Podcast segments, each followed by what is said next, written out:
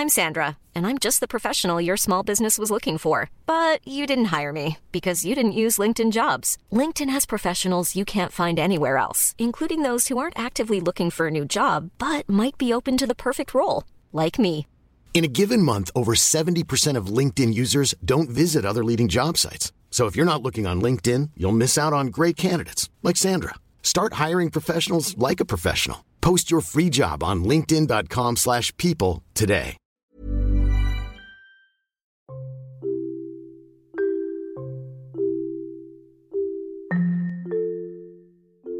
Kalau kamu ngerasa nggak nyaman atau dibuat nggak nyaman dalam sebuah circle pertemanan, barangkali lingkungan itu emang nggak cocok buat kamu. Pilihannya ada dua.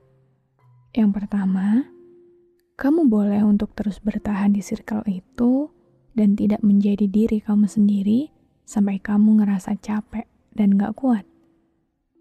Dan yang kedua, kamu boleh pergi sekarang juga. Selamat datang di segmen bercerita Bincang Asa dan Rasa. Di segmen ini, aku akan membacakan cerita-cerita yang teman-teman kirim lewat email aku, dan tentu saja, tayangnya episode ini sudah dengan persetujuan pengirim untuk dibacakan ceritanya di sini. Sebelum mulai, sebenarnya segmen ini pernah aku buat satu episode, dan sudah lama sekali. Kenapa waktu kemarin nggak lanjut ke episode 2 dan seterusnya? Karena aku ngerasa aku belum cukup mampu untuk menyisihkan emosi aku yang meledak-ledak pas baca cerita kalian. Jadi di sini, aku kembali dan akan membacakan cerita yang kalian kirim dan kasih perspektif aku di akhirnya. Jadi, selamat mendengarkan.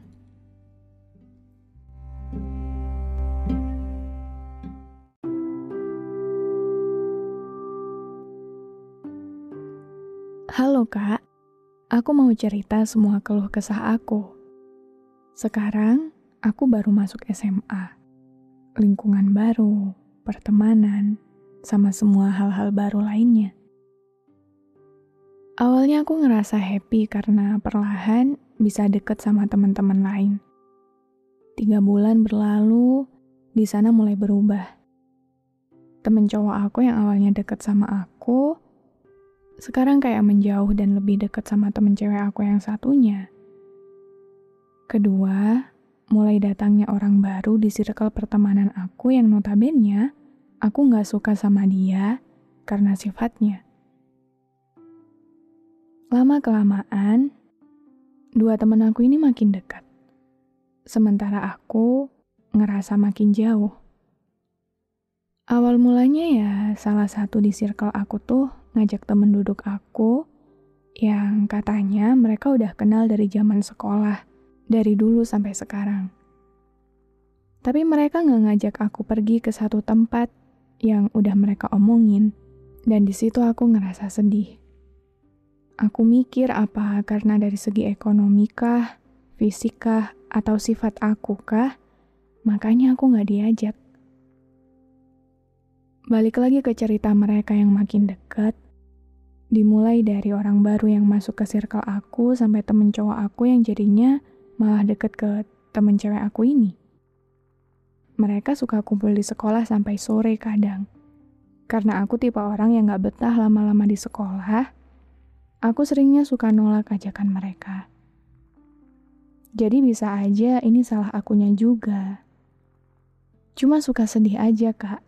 Kenapa aku selalu sendiri terus, ditinggalin terus, di setiap pertemanan, dan aku jadi ngerasa dilupain. Capek banget aku ngerasa kayak gini dari SD sampai sekarang. Bahkan aku sampai minta pindah sekolah ke orang tua aku, saking gak betahnya. Setiap mereka kumpul, aku selalu berusaha untuk ikut, tapi lagi-lagi hasilnya aku tetap ngerasa udah gak sefrekuensi lagi sama mereka. Ya jelas, karena aku ngerasa ketinggalan banyak banget pembahasan, dan itu ngabisin energi aku banget. Aku bingung apa yang harus aku lakuin. Sama aku selalu ngerasa apa yang aku punya akan selalu direbut oleh orang lain. Jadi selama aku ada di deket dia, kenangan buruk aku waktu dulu selalu terulang terus, Kak. Kenapa dia selalu bahagia punya teman banyak, sedangkan aku enggak? Kenapa dia selalu ambil semua yang aku punya?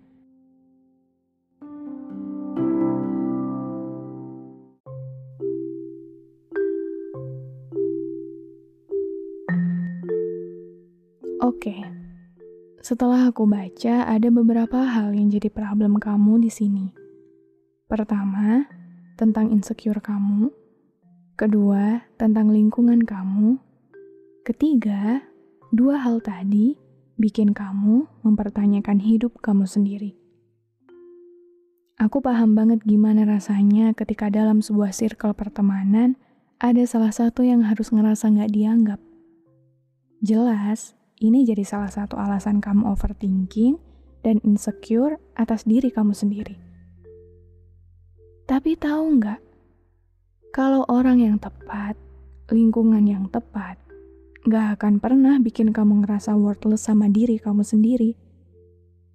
Dan kamu harus ingat juga, jangan merasa terikat, bahkan sampai merasa punya hak untuk memiliki secara utuh atas apa pun yang sejak awal bukan punya kita.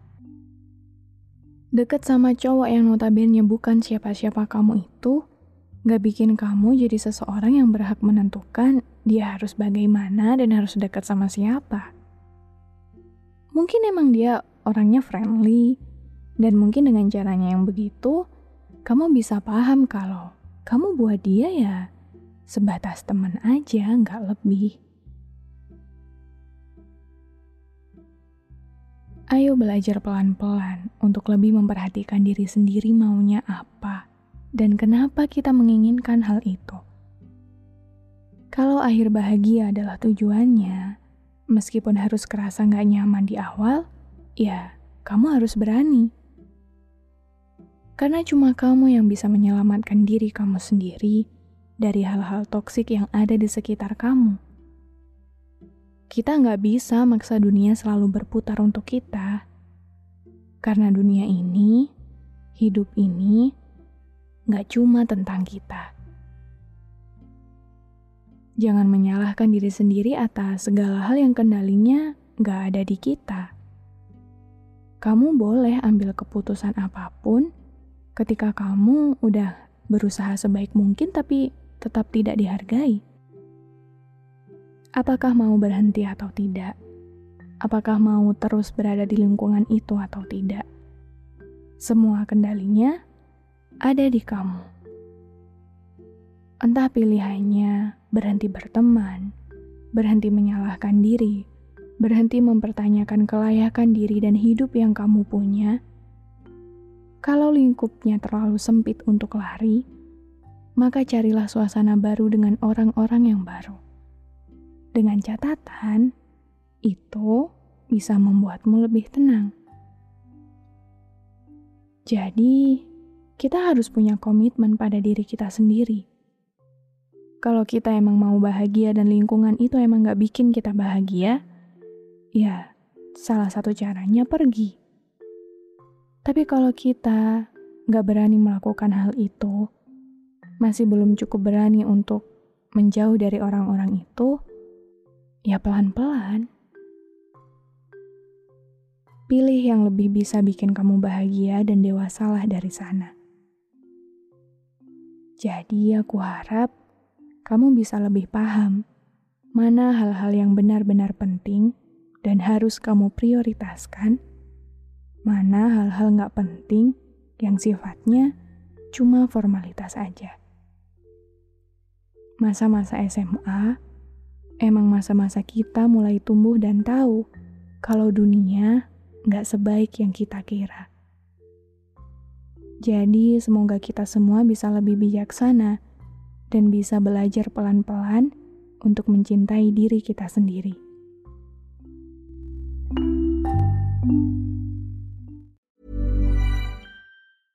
Hey, it's Paige DeSorbo from Giggly Squad. High quality fashion without the price tag. Say hello to Quince. I'm snagging high-end essentials like cozy cashmere sweaters, sleek leather jackets, fine jewelry, and so much more. With Quince being 50 to 80% less than similar brands. And they partner with factories that prioritize safe, ethical, and responsible manufacturing. I love that. Luxury quality within reach. Go to quince.com slash style to get free shipping and 365 day returns on your next order. Quince.com slash style.